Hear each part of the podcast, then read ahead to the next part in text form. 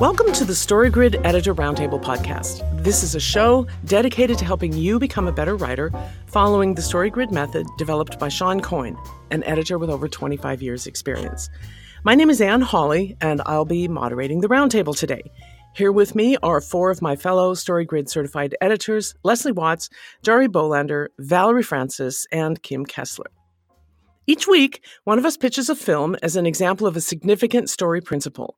The rest of us then explore different aspects of the story so we can all understand it better. Well, this week, Leslie pitched Thor Ragnarok as a great example of an action story on an epic scale. This 2017 entry in the Marvel Universe canon was directed by Taika Waititi from a screenplay by Eric Pearson, Craig Kyle, and Christopher Yost. The story is based on Thor Marvel Comics by Stan Lee, Larry Lieber, and Jack Kirby. Just a reminder that this is an adult conversation about a fairly grown up film, and you may hear some adult words. Leslie's going to start us off with the genre and a brief summary of the beginning hook, middle build, and ending payoff to orient us to the story. Okay, well, I am calling Thor Ragnarok an action epic savior story. And in the beginning hook, Thor is captured by Surtur, but fights him and takes his crown, believing he has forestalled Ragnarok, the doom of Asgard. But when Odin's death releases Hela, the goddess of death, Thor must decide whether to bend the knee or fight. Thor fights. Hela destroys his hammer, and Loki calls for Bifrost transport, giving Hela direct access to Asgard. Thor is transported to the trash planet Sakaar. In the middle build, Hela subjugates or kills the people of Asgard, while Thor is exiled on Sakaar and must find his way home. But when Hulk destroys the Quinjet Thor was going to use to escape Sakaar, Thor must decide whether to trust Loki to provide security codes for the Grandmaster's party ship or not. Thor trusts Loki, but also anticipates his betrayal, and Thor, Valkyrie, and Banner make it into the Devil's Anus on their way to Asgard. Loki makes it off Sakaar by joining up with Korg and his revolutionaries. In the ending payoff, as the core team of heroes arrives in Asgard, Hela is approaching the cavern where the people of Asgard have sought refuge. But when Thor realizes they cannot defeat Hela because she grows stronger the longer she's on Asgard, he must decide whether to sacrifice the place or allow Hela to hunt down the people of Asgard after they've escaped. He remembers that Asgard is the people, not the place, and sends Loki to awaken Surtur by placing his crown in the eternal flame. The heroes get a boost from Hulk onto the big ship Thor is named king of the Asgardians, and they head to Earth.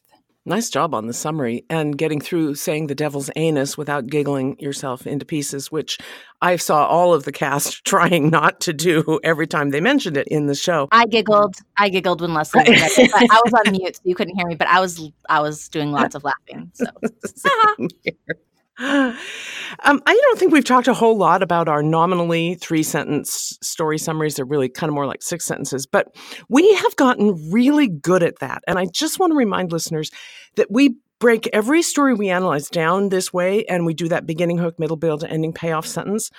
And those breakdowns are always in the show notes, and they're a huge resource for people. The structure that we use reveals the 15 core scenes and it strips away almost everything else. So the talent of doing it really helps us strip our own stories down to the bare bones so we understand their skeletons. And it goes like this When something happens, a protagonist is launched into action. That's the inciting incident. But when progressive complications arise and come to a turning point, the protagonist must make a choice. That's the crisis. They choose. That's the climax and move on, which is the resolution. Every storyteller should develop this skill. And Leslie, you taught us all how to do it. So thank you for that. So tell us all about action stories on the epic scale. Okay, so I'm studying these action stories on the epic scale, but these don't necessarily fall within the action epic subgenre. This one does, but Deep Impact, another film I've pitched for the season, does not. Now, that can be confusing, especially if you're new to the StoryGrid universe and just becoming acquainted with all of those actions, subgenres, and plots. What I'm trying to get at is a very specific type of stories, the ones I'm most interested in reading and writing. The global genre is action, but there's more to it than that. And I don't have a concise definition yet. I hope to formulate that this season. But here are some of the elements that these stories have in common. First, there's a large ensemble cast. In other words, teams of heroes and villains with characters from different types of people who represent, for example, different social classes. Now, this is important to me because people aren't homogenous, so characters creating and solving epic problems shouldn't be either. In these stories, the hero and their particular gift is important, but the hero needs the help of friends and their gifts as well. Hey, Leslie, I just have a question. Does a large ensemble cast necessarily indicate an epic story? Like maybe I'm just not understanding epic action stories well enough. I will cop to that completely. But to me, the word epic implies stories like Lord of the Rings or Game of Thrones or the entire series of Marvel films together. With this film, to me, it feels like it's Thor's story with a great cast of supporting characters or actors. Am I understanding that right? Yes, I agree. Thor's story here is an episode in the much larger story of the Marvel Cinematic Universe. Now, I've chosen it because it's a good example of how to begin telling that larger story by focusing on a smaller subset of that greater world. But yes, stories like Lord of the Rings, Game of Thrones, are these stories, but we have to figure out a way in because we can't just start on day one of storytelling tackling those gigantic stories. Also, I just want to add that Lord of the Rings and Game of Thrones both are not stories that could be told in two hours. What? What are you saying, man? Excellent point. Yes. Another element that these stories have in common is they have epic settings, wide landscapes. The heroes have to negotiate multiple settings and adapt to changing environments. They also have epic stakes. The villain threatens an entire society or world, not just a single character or a small group of characters. Finally, there are plenty of subplots, including internal genres and subordinate external genres, or set pieces that implicate other human needs to be met while trying to defeat the villain and survive. You know, those bullet points sound so much like war and society stories that I'm really going to be interested to hear how they're connected. Right. To me, when we add these epic stakes, the team of heroes, we naturally put in elements that feel like war and society, and the line can get blurry quickly. So I'm going to talk about that a little bit below. But one of the things I really want to figure out is how to write these stories well. Writing a simple and straightforward novel is enough of a challenge for most of us. Around the StoryGrid water cooler, we often talk about learning to walk before you run. And that point is well taken. We cannot skimp on the fundamentals just because we want to tell a giant story. I promise you, layers of complexity and pretty prose will not save your story if there's no story underneath it.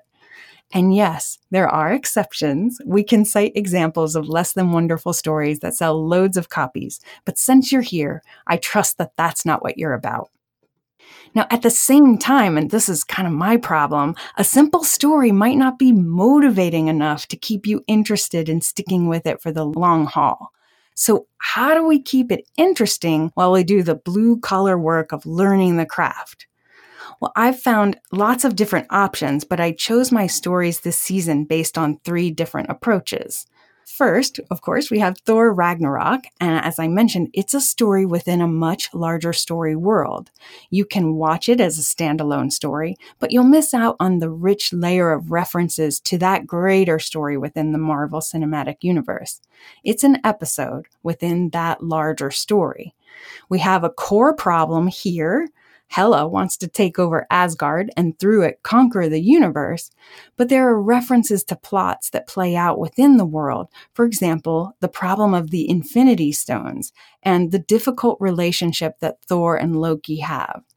Now, if you envision a story world as large and rich as the Marvel Cinematic Universe, you can start by telling the story of a smaller conflict within that world and begin setting the stage for those larger conflicts on a larger canvas. I'm also looking at Deep Impact this season. It's a standalone story about a comet that will destroy life on Earth if somebody doesn't do something.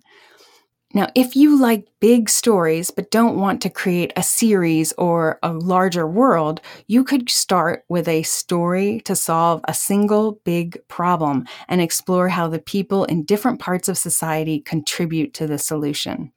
The Return of the King is the third installment in The Lord of the Rings and my third film for season five. And in theory, you could watch it on its own, but it probably won't make a lot of sense.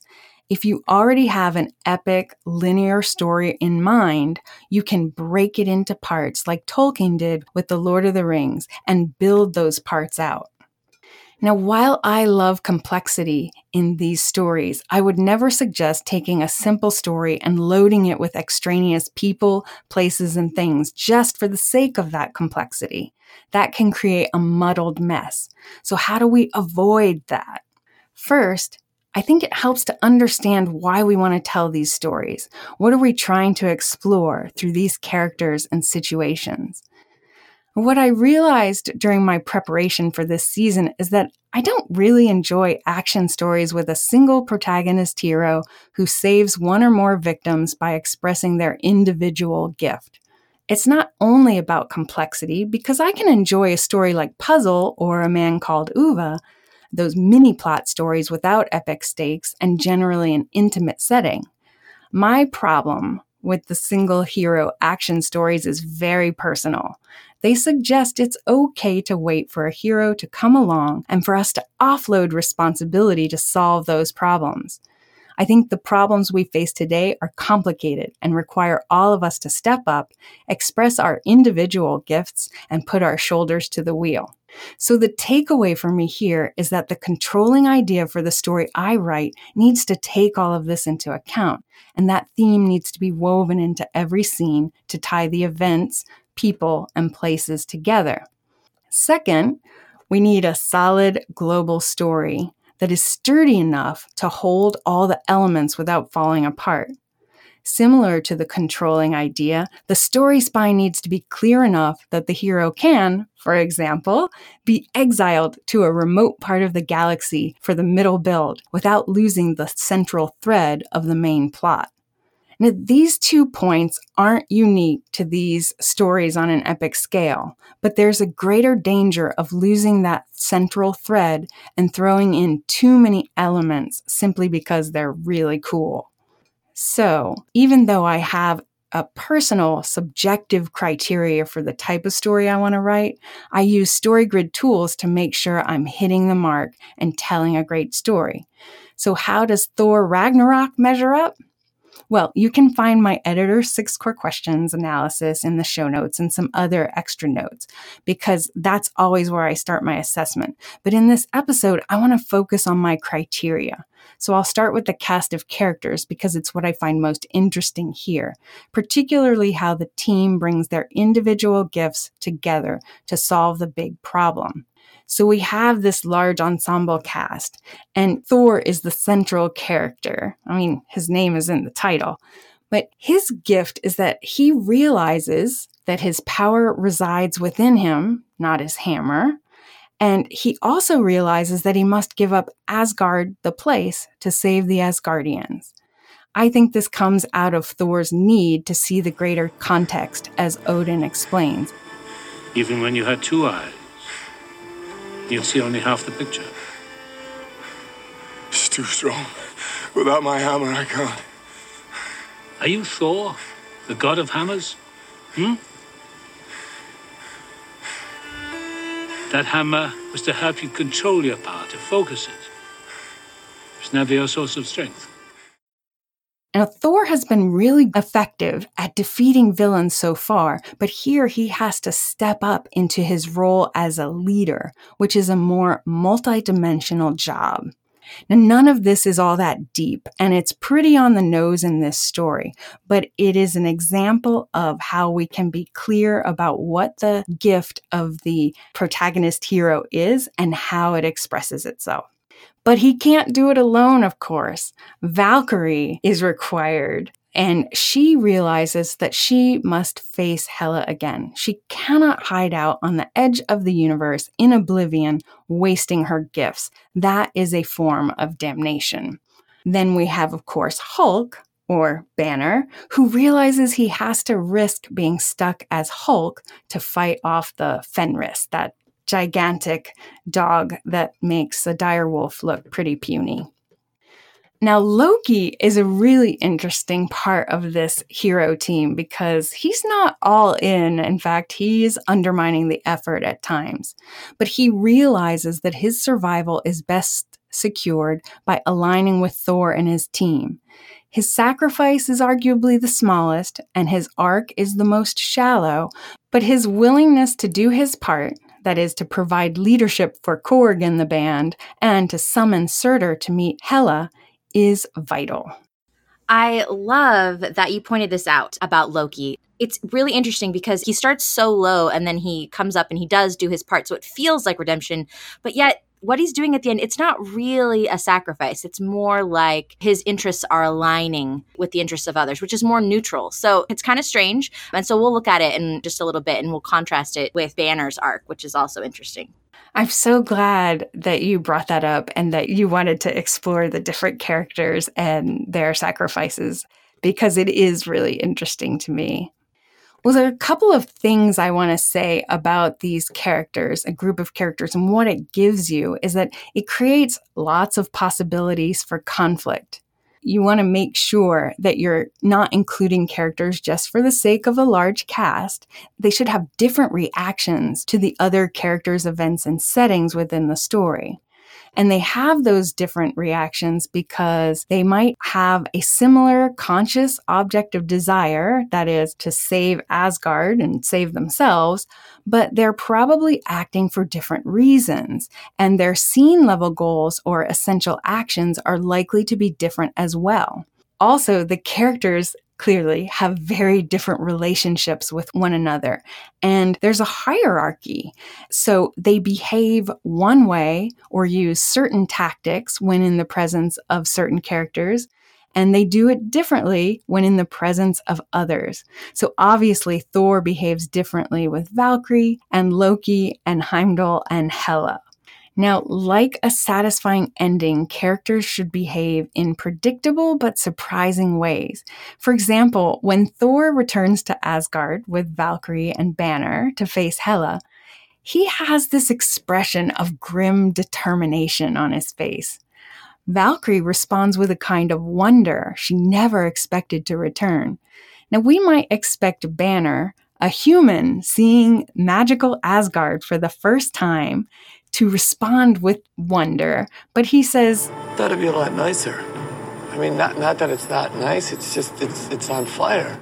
In part, I think, because of the friendly, ongoing rivalry with Thor. So it makes perfect sense under the circumstances he would say that, though I expected his reaction in his role as human to be different. He reacted as Thor's friend, giving him a hard time. Now, in the show notes, you'll see my discussion of the epic setting and the different places and the kinds of conflict that erupt there, but I don't want to take time for that here. I do want to talk about the stakes and how Hela is not just subjugating and killing citizens of Asgard. Her plan is to use the Bifrost to continue to take over the universe, a project that was delayed by her imprisonment by Odin. And one thing I want to mention too about stakes is that it's not enough to make them big they have to mean something to the protagonist heroes. So if you think about Thor, for him as a burgeoning leader of his people, he can't let Hela be successful because that would be letting himself down. That would be not being who he thinks he is. And for example, Valkyrie, for her, there's a little bit of revenge tinged with the need to save the people. So it's very personal to them. The final element that I've identified for my criteria for this season is multiple subplots. Now, in this story, mostly we have multiple internal arcs for the different characters, and Kim is going to talk about that. And within the story here, we don't have a lot of external subplots, but it's full of set pieces that serve the same purpose.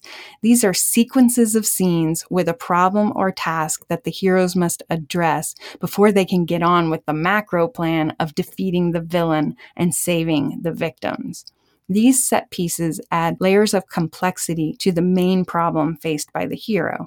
So, for example, on Sakaar, Thor must survive the fight with the Grandmaster's champion, who happens to be the Hulk. Then, Thor must find a means of escaping the planet, but he also has to build a team. So you can see how these problems add complexity because they take them away from the immediate task of dealing with the bigger macro problem.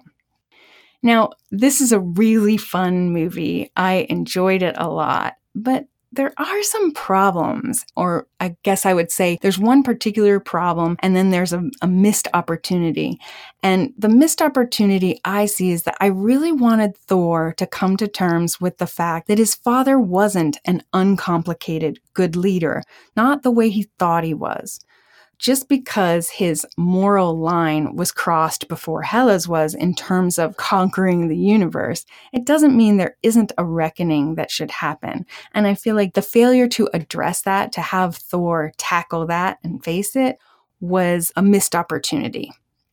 Now, I also find, you know, in terms of a more micro issue is that there was really no compelling reason for Hulk to stop attacking Surtur at the end. Hulk, stop! Just for once in your life, don't smash! Big monster! Let's go! Fine. Doesn't really cut it for me. Why does that work then and there?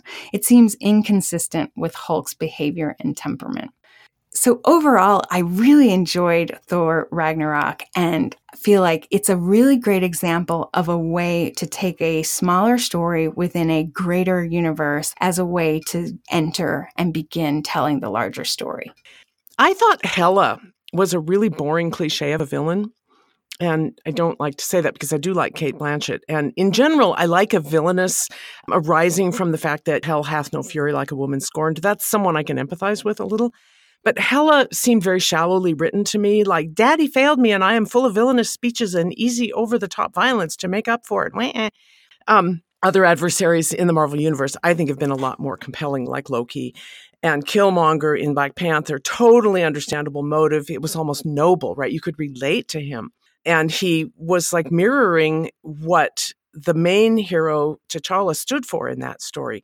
And in a way, I felt like a force of nature, a hurricane or a shark or a tsunami would have been almost as worthwhile of a villain. So, Valerie, or should I say Valkyrie, what's your take on this big action film?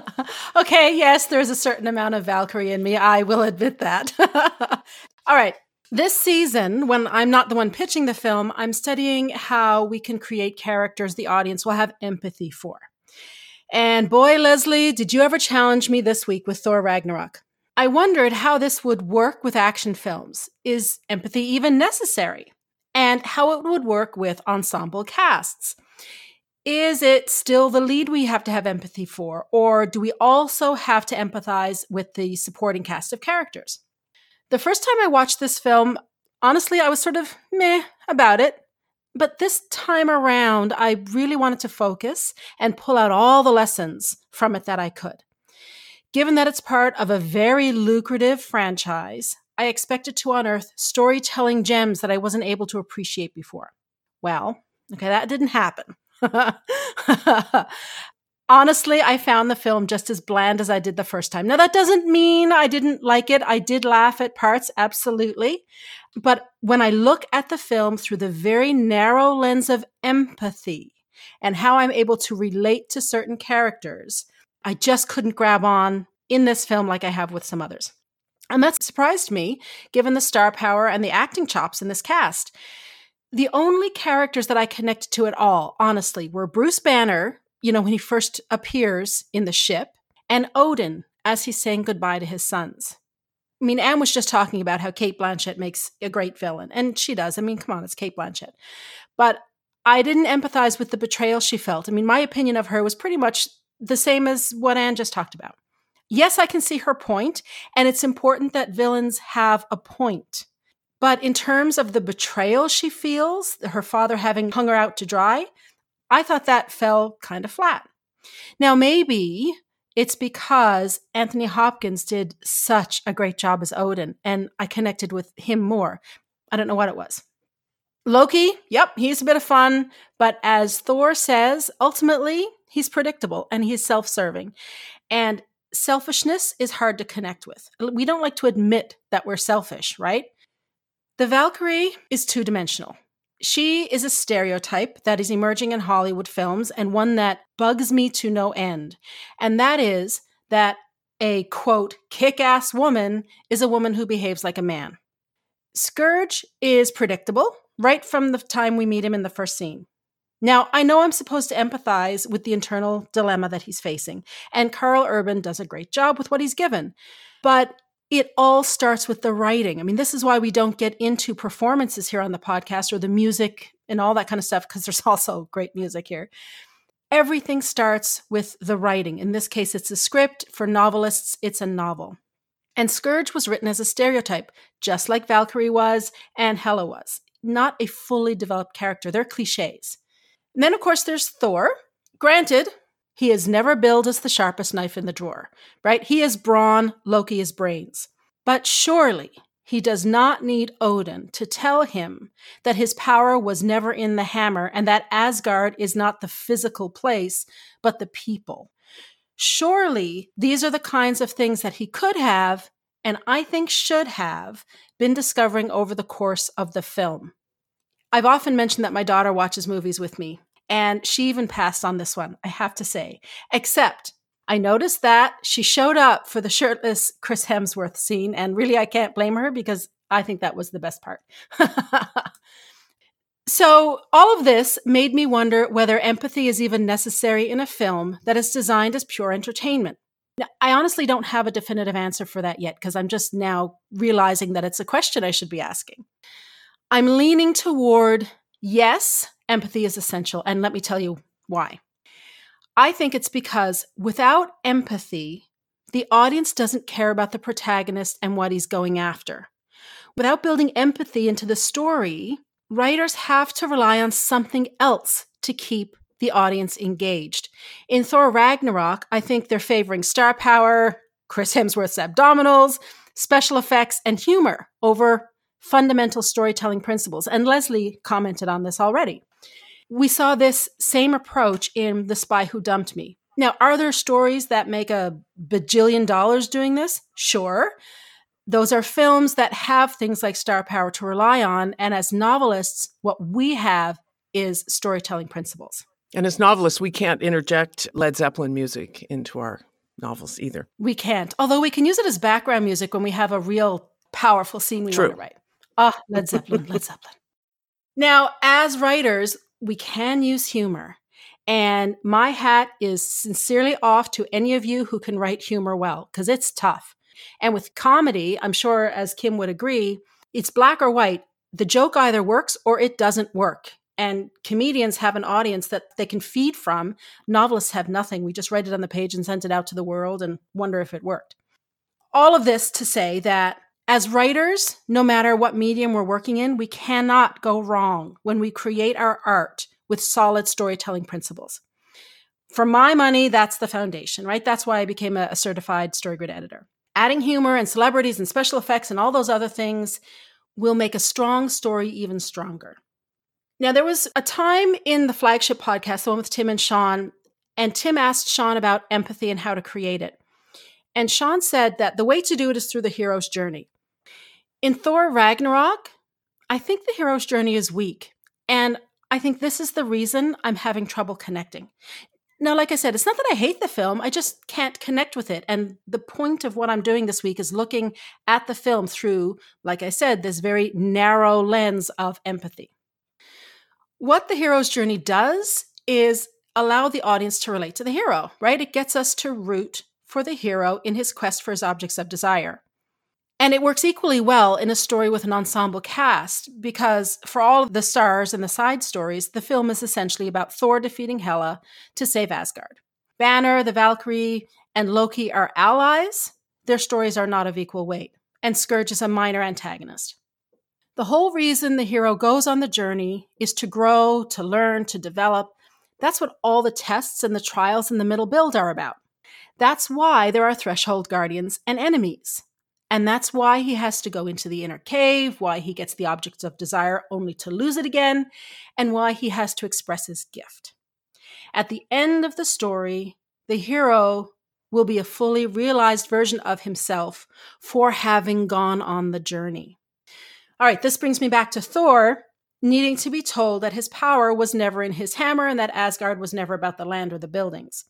The tests that he goes through in the middle build, the set pieces, as Leslie pointed out, these are the things that should have made him realize this on his own. I mean, the audience realizes it. Instead, Thor's just kind of bumbling around. And throughout the film, he is put up against all these smart characters and sort of shown to be lacking. We've got Loki, of course, which follows him through the whole series, Doctor Strange, Bruce Banner, Thor does not call himself the smart Avenger. He calls himself the strongest Avenger, and he's not even that, right? The Hulk is. So Thor's changes in the film are superficial only. His hair gets cut and he loses an eye. And I don't really know what the point is of either one of those. And maybe I just don't understand the Thor lore enough. Like, why did he cut his hair? Is it because Chris Hemsworth was tired of long hair? And yes, an eye patch makes him look more like Odin, but that doesn't make him worthy of the throne, or it doesn't make him suddenly kingly because he physically resembles the former king. The fact is, at the end of the film, he's essentially the same guy he was at the beginning. He has brute strength, no question about that. But, you know, he's not too bright. He has to be told the lesson by Odin because he doesn't seem to be able to figure it out on his own. But come on, Thor is not an idiot. I don't think we are in, at any point supposed to believe that Thor is just dumb. There's absolutely no reason he couldn't have realized the truth about himself and Asgard without someone else helping him. So, in my opinion, Thor's internal shift doesn't work as well as it should. And I think this is why I couldn't connect with him as a character. I wasn't engaged in his quest for his objects of desire. Like internal shifts aren't even required in an action story, but in this case, the filmmakers decided to have one. Thor does have a subconscious need. I just don't think they pulled it off very well. Okay, so I'm going to leave it there because I know Kim has a lot more to say about internal genres. Thanks, Valerie. I enjoyed the movie probably more than you did, but I don't disagree with any of the points that you made, and you've really helped me understand why by the fourth or fifth viewing, I really was beginning to find it kind of flat. Now I'd like to hear from Kim, who I know has some powerful points to make about the internal genres of all of the main supporting characters. First, I want to make a little observation about myself. I realize that when I'm having fun and being entertained, it's really difficult for me to be critical. Now, I've known this for a long time that I'm incapable of multitasking in any way, but this specific observation is, is new insight for me. So, what'll happen is it'll be a few days later after the high of the experience has worn down, and then my critical brain will kick in and I'll see the flaws and be able to pick apart all those details and get to the bottom of it. And this is very likely what Leslie and I experienced on The Spy Who Dumped Me we had so much fun watching it together. So the flaws, you know, didn't matter at the time at least. And this is helpful for me to know, and maybe for you too, dear listener. I need to make sure I'm giving myself time between taking in the story and then thinking critically about it. I need a cooling off period, I think. So, as Leslie said, in Stories of an Epic Scale, we're going to have a large cast of characters, many of whom are going to play a vital role in the story. In Thor Ragnarok, we have a very fun study of four supporting characters who each go through a positive morality arc. We have Loki, Valkyrie, Banner, and Skurge. And each of these four individuals make a sacrifice of sorts that contributes to Asgard's victory and survival.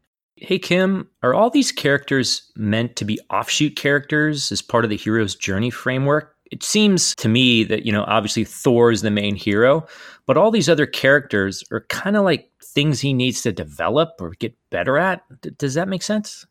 Well, I didn't see it that way, but you know, it doesn't mean that they aren't. I was looking at the characters through their internal genres, which may be different than their archetypal functions. So I was looking at Thor as an and again, Valerie and I are going to disagree. Shocker. That is an already sophisticated protagonist who went through a lot of maturation already by this point in the story. So his arc is a worldview revelation, and it doesn't require his character. That's like his strength of will and his adherence to his moral code. Those things don't change from the beginning of the story to the end of the story. And it's the supporting characters around him who, to me, need to be more like Thor but your question, it makes me wonder how the internal genre arcs and the archetypes can either work together or maybe against each other. And it may be that the way that they're possibly working against each other is part of what Valerie's feeling about not connecting to the characters and having it just overall not be as satisfying as it could be and has been in previous stories. The four supporting characters that we're going to look at today are all on the morality life value spectrum. So I'm just going to go through it again to brush up our memory. Starting with the most negative value, the negation of the negation, is when selfishness is masked as altruism. And then we go up the scale to selfishness or self obsession. Sometimes looking at it as self obsession is more helpful to me in being able to recognize a character's specific selfish behavior. And then we go up the scale a little bit more to self preservation or self interest. Again, having both terms I find really helpful. And then we'll go up to the neutral value, which I see as self interest aligns with the needs of others. So they're still getting their own needs met, but their needs are also aligned with other people's needs, and they see that and recognize that, and it's all good. So that's very neutral. Then we go up north of neutral to the range of sacrifice. And here, this can break out into three different types and, and probably even a lot of wiggle room, a lot of squishy in between these. And so, this is what you'll find will really be defined by your specific story that you're looking at. So we go to, you know, putting the needs of one person above the needs of the self, putting the needs of our tribe or our community above the needs of ourself, and then sacrificing self for all of humanity or in this case alien races and universe, etc. And I think getting to that level of really having all of humanity and the universe and all of creation those are the life values at stake. That's really part of what Leslie is saying makes these stories epic. So we're going to want to see at least one character go that far. Now, remember, to qualify, morality protagonists require a substantial amount of sophistication at the outset of the story. This ensures that they know the stakes of their selfishness versus their altruism, and it allows the audience to hold them accountable for those actions. Skurge, Loki, and Valkyrie were all raised on Asgard, and that's an advanced civilization tasked by Odin with the protection of the Nine Realms. So each of these characters has been mentored and brought up to understand what it means to lay down one's life for others, especially if for those who cannot protect themselves. And Banner, of course, as he touts, has seven PhDs and ha- is a active member of the Avengers, and so he too understands what it means to sacrifice himself for others. So let's go through these characters' arcs and take a look at how they are similar and how they're different, and overall what we can learn about morality arcs so that you can craft your own for your own story. Starting with Skurge, because he's introduced first. He's our character who goes from janitor to executioner, and I see him as having a morality testing triumph arc. When we first meet him, he is showing off to some women at the Bifrost Gate, and we learn that he previously fought in battle with Thor. So we have an understanding there and some context to understand that he's in Thor's army, and we should kind of hold him at that same sort of level of sophistication. Then we find out that he was charged as Loki's informant if Thor were to come back. So these actions, while they are self serving, they remain mostly passive compared to what happens later.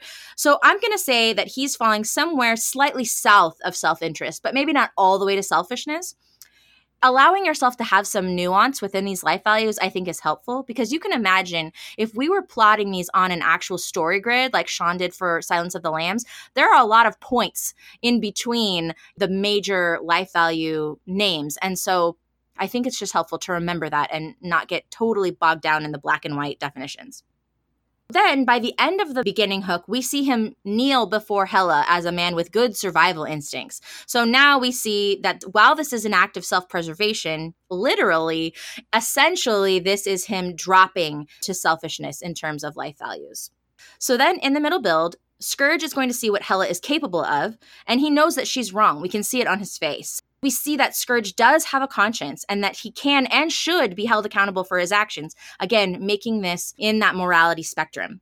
He sees Hela wake the dead, then he takes up the axe, becoming her executioner. And then by the end of the middle build, we'll see him struggle with this follow through of having to execute one of Asgard's citizens. And ultimately, he's saved from having to do that.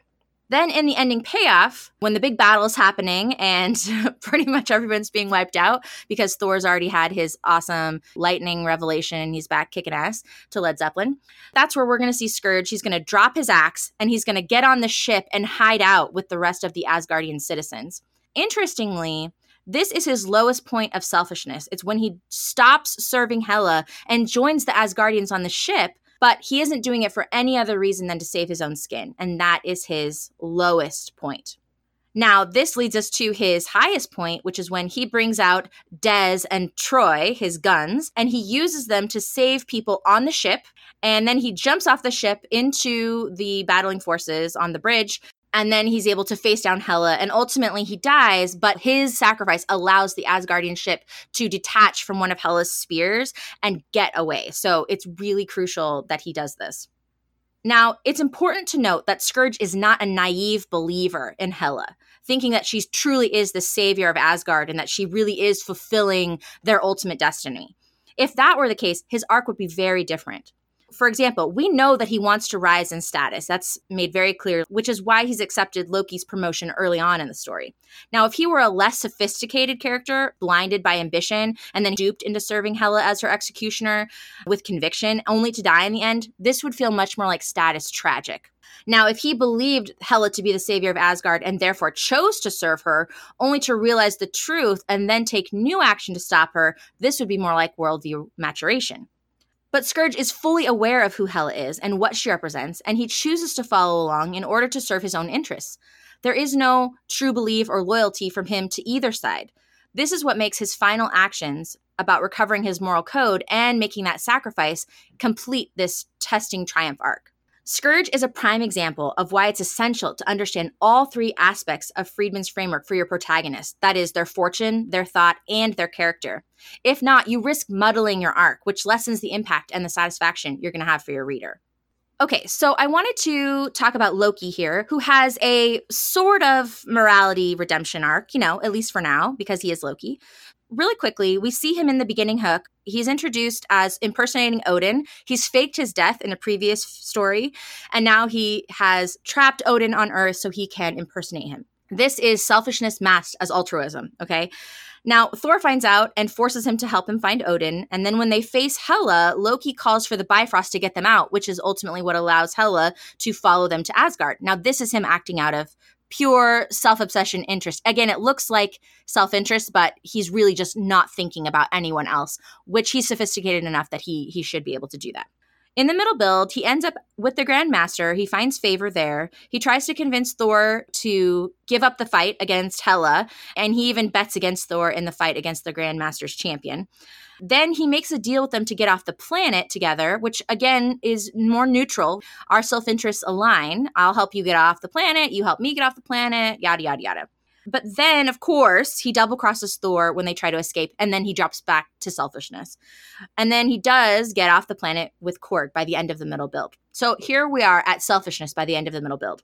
In the ending payoff, he shows up on the ship with Korg and company to save everyone on Asgard, and he goes to battle against Hela's forces. Now, again, I'm still seeing this as neutral, although it may be slightly north of neutral because of the risk there is to himself. But we know that his self interest is desire for glory. And this aligns with the needs for others, which is to be rescued from Asgard. So, again, even though Loki didn't have to show up with the ship to Asgard, it's still not really a sacrifice because he, you can see in the way that he arrives.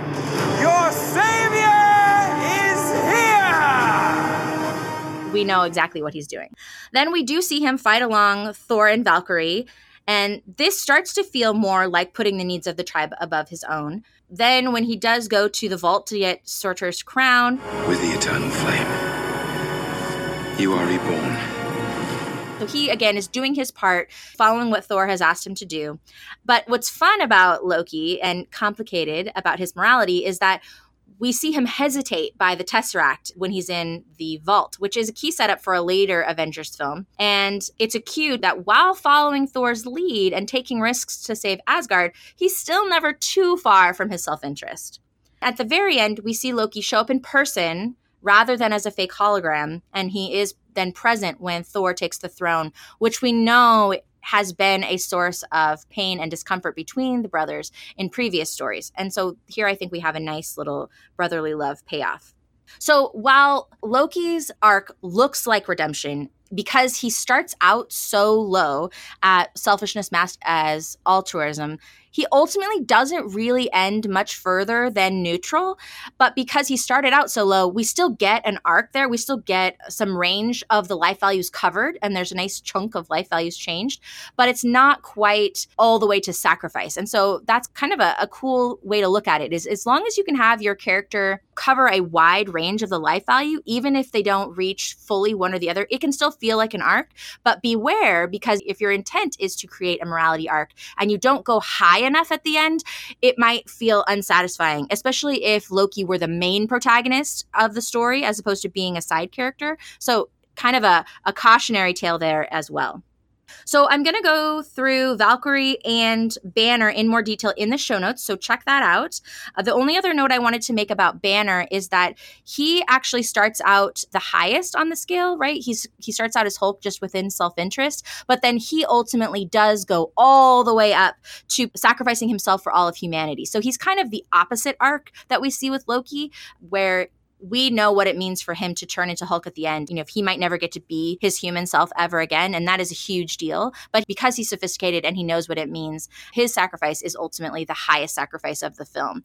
But he starts out in a more neutral range. So you can kind of see how both Loki and Banner have a wide range on the life value spectrum. They're just in totally different places on the map there. The other thing that I wanted to talk about is Thor's worldview re- revelation arc. So all of those notes are going to be in the show note, and I'll walk you through his beginning, middle, and end and how he gets there. But there are so many deep internal arcs happening in the story that it's too much for me to cover in one podcast. So I encourage you to check out the show notes for this episode and all the other episodes. And I just want to take a moment to just say if you guys aren't checking out the show notes, you're really missing out because there's so much awesome stuff that that everyone puts in on those show notes and a lot more maybe that than even gets recorded. So I just encourage you to take a look at those. And ultimately, developing the internal landscapes and arcs of your main protagonist and your cast of supporting characters, setting up those beginning life values and their beginning flaws that culminate in these joint payoffs to defeat the villain, it's going to make for a very satisfying experience and really help you solidify that epic action story that you're looking to tell. Well, thank you, Kim. That was a great tour de force. I found this story pretty satisfying, especially the first two or three times that I watched it back voluntarily before the podcast. But I'm beginning to wonder now how much of that satisfaction just came from visiting old friends from the Marvel universe. I wonder now whether I would have given its flaws as much of a pass if I weren't already a fan of the franchise. And I think these large franchise operations tend to kind of fall back on that. Whereas we as novelists, unless you have a really successful hit series and you can get away with one book where it's just, oh, I love these characters, thank you very much, you probably need to really adhere to all of these story principles. So I've seen this movie about five times now. And I have to say that the structural story flaws didn't start to pall on me until the last viewing. One thing that really struck me about it was the trick of shifting the action to a place that was far removed from the central conflict of the story. Lots of middle builds do begin in a new location. That's really common, especially in external genre stories. But in this case, the new location is also a whole new quest. And it's like almost acts like a separate story. I was struck by this the first time I saw the movie and continued to be struck by it. In a slightly earlier era, I think that middle build could have stood alone as a complete story in itself. But these days, I think we expect more complexity and nuance in our in our heroes. So I'm tempted to class it almost as a story within a story, kind of a nested story form. Not quite, but it had that feeling to it. And honestly, all of the color and the humor and the really, to me, gripping action scenes were in the middle build, right? At least by this fifth rewatch of mine, I was skipping over the comparatively dull parts back at Asgard with Hela and Skurge it was the color and the humor that made this odd mixture work out for me. So maybe a takeaway for writers is that if you are, like Valerie said this earlier too, if you are capable of injecting both humor and empathy into your action story, your readers might forgive a whole slew of little problems in the story. Jarie, it's your turn. You're studying love stories in the genre sense this season. But last week you gave us some good insights into the conventions of stories about paternal love. And there's some solid father son stuff happening here in Thor Ragnarok. So I wonder what you've got for us today. Well, um, there's not much love going on in the normal sense of the genre. I wanted to try to look at superhero love, which I think is its own little thing that some people uh, love to throw into superhero movies. But you know, it's really hard to, to incorporate all that stuff. You want to put good dialogue and good story subplots into something, but if it doesn't work, it doesn't work. And you know, in this, there's really not any kind of love subplot other than what you said about paternal love. But I really wanted to share some love about the director. For those of you that don't know him, you're just missing a lot. He was born in New Zealand and he's written and directed, in my opinion, two of the best dark comedy ensemble cast movies out there Eagle vs. Shark and What We Do in the Shadows. And if you've not seen these two, you really need to check them out. They're both masterclasses in dialogue and dark comedy. And uh, for what we do in the shadows, it's a great example of docudrama style, like Best in Show. And if you're a fan of Flight of the Conchords, then you will definitely be a fan of this director. A lot of superhero movies have a conventional love story or subplot that follows the love courtship story grid genre pretty closely. Modern superhero movies such as Deadpool and Guardians of the Galaxy follow the conventions and obligatory scenes closely. Both these movies are great examples of how to lo- use, excuse me, a love story subplot to make the superheroes relatable. Because I mean, they're superheroes. How you got to have some sort of relation. It also provides some comic relief at times when you need a little break in the action.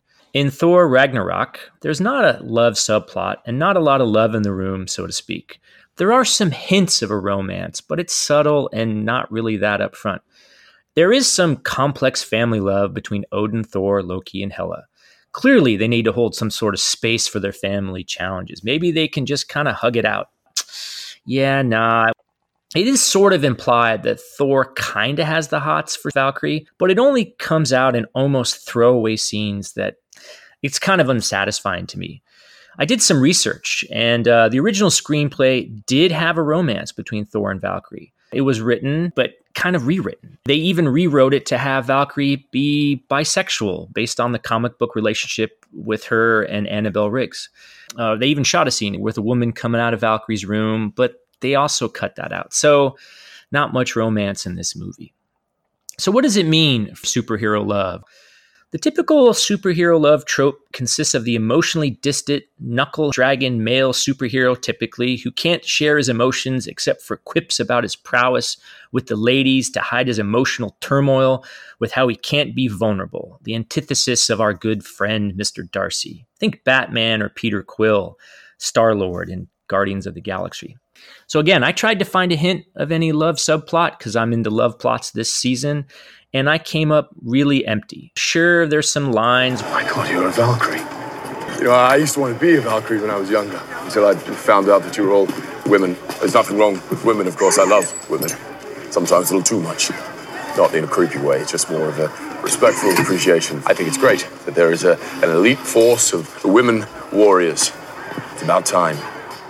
Or his comment about her hair. Your hair looks nice. I like what you did with it. Change it. Washed it, maybe. Her line about how he shouldn't die. Good luck. Your Majesty! Don't die. You know what I mean. It's really thin. And the research does indicate that that's not what the director wanted. His take on this is a little more humor and not a lot of love. So, what can we learn about love subplots and action movies from Thor Ragnarok? Well, my take is that if it's a well written action story, you don't need a love subplot to give the rest in the action because a lot of times that's what these things are all kind of subplots in these action movies they're for a rest between the action well, one aspect of love that I enjoyed in this film and in the other Thor and Avenger films is that brotherly love hate relationship between Thor and Loki. I love that too. You know, and sibling rivalry is something that that makes even gods and demigods relatable to us ordinary mortals who grew up with siblings of our own. I I think that's a really important part of empathy in this story. Right. And because they're past, it's complicated. They're very different people, but they do have this intimate connection in how well they know one another because they grew up together. And it seems that despite their differences and their choices that they do still love each other and they continue to forgive each other and reconcile.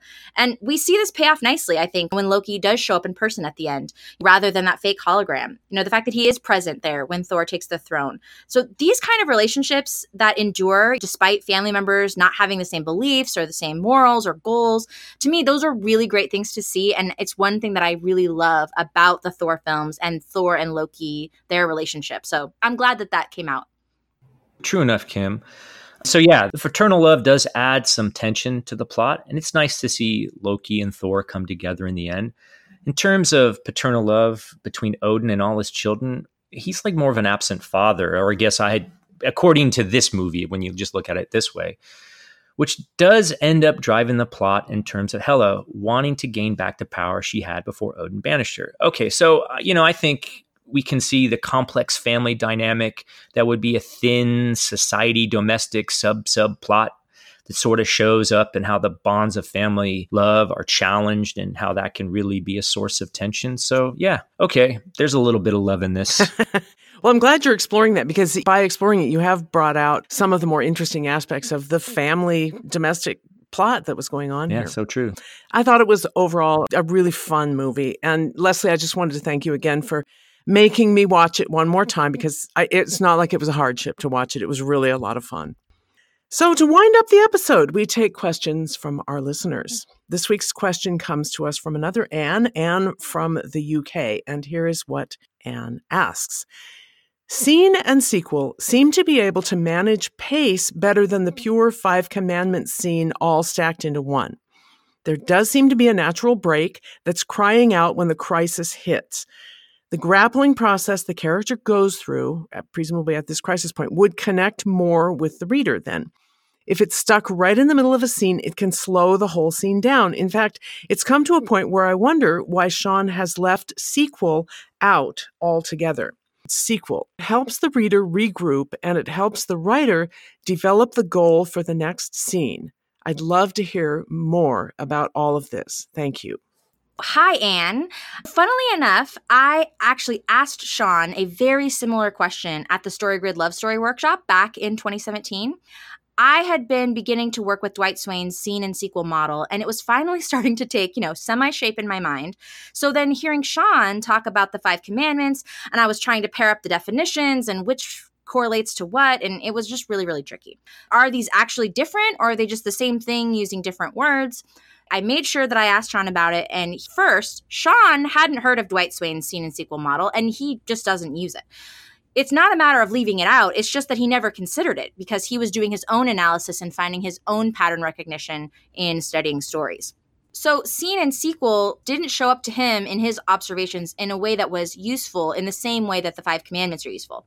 Now, I suspect that for Shawn, a sequel is more of an implicit reaction to pacing than explicit. So, all that said, when I explained it in New York and asked for advice on how to reconcile these two models, Shawn said, Beware of being too rigid with applying that kind of scene sequel, scene sequel pattern. It can be just become, you know, tiresome to the reader, which is precisely why the crisis is at times omitted or inferred in a Five Commandment scene. It's to combat that tedious and tiresome grappling section that's not always necessary. But when it is necessary, it can be exploited to the degree that it needs to be. Because as you say, there are times when a sequel, that is, that more internal taking stock kind of scene, is really necessary. But I'd argue that the five C's are likely to exist in both versions, both the scene and the sequel. Also, keep in mind that the five commandments exist at every unit of story, not just scenes. They make a stronger model to study and follow overall. So, I think rather than thinking of scene and sequel and the five commandments as separate models that are at odds, think of them as explicit tools at your disposal that you can use to craft and revise your story. Because in the end, the goal is to have a story that works. Whatever process you find most useful to get there is the right one, regardless of terminology. And this is my chance to jump in with a plug for my summer stint on the main StoryGrid podcast, where I will be a lab rat in what we're calling the Masterwork Experiment. The first of our Masterwork Experiment episodes went live on June 13th, and there are nine more to come. Shawn's working hypothesis for the experiment, and this does come back to Anne in the UK's question here, is that by analyzing a masterwork beat by beat and then replicating those beats in a different setting, a writer can create a fresh and original story. Well, his latest ideas about the beats of story boil down to what we might be calling story beats and transitional beats. And that analysis is almost certainly going to carry us into Dwight mm. Swain's scene and sequel territory. Well, it's going to be my job to build that new story from the exact same beats as the masterwork in public and have it edited by Shawn Coyne in public. So the question is will I write something new and interesting and fresh or just be making a hackneyed copy of the masterwork? It's going to be a fun ride. So, Anne in the UK and everybody else, I hope you'll check it out. If you have a question about the epic level of action stories or any other story principle, you can ask it on Twitter at StoryGridRT, or better still, by going to storygrid.com slash resources, clicking on Editor Roundtable Podcast, and leaving us a voice message. Well, thank you everybody for a wonderful discussion. Jarie, Kim, Leslie, and Valerie, you have brought excellent editorial insights into Thor Ragnarok. We hope our analysis has given everyone plenty to think about if you're working on an action story at the epic scale. You'll find links and additional material in the show notes at storygrid.com, as Kim has said, and I urge you to take a look at them. If you want to connect with one of us directly, links to our websites also will be found in the show notes. To support the show, leave us a rating and review and tell your writer friends about us. Join us next time as Valerie begins her deep dive into the thriller genre with Primal Fear, the 1996 film starring Richard Gere and Edward Norton, based on the novel by William Diehl. Why not give it a look during the week and follow along with us? And that's a wrap for this week. Thanks everyone for listening. We'll see you next time.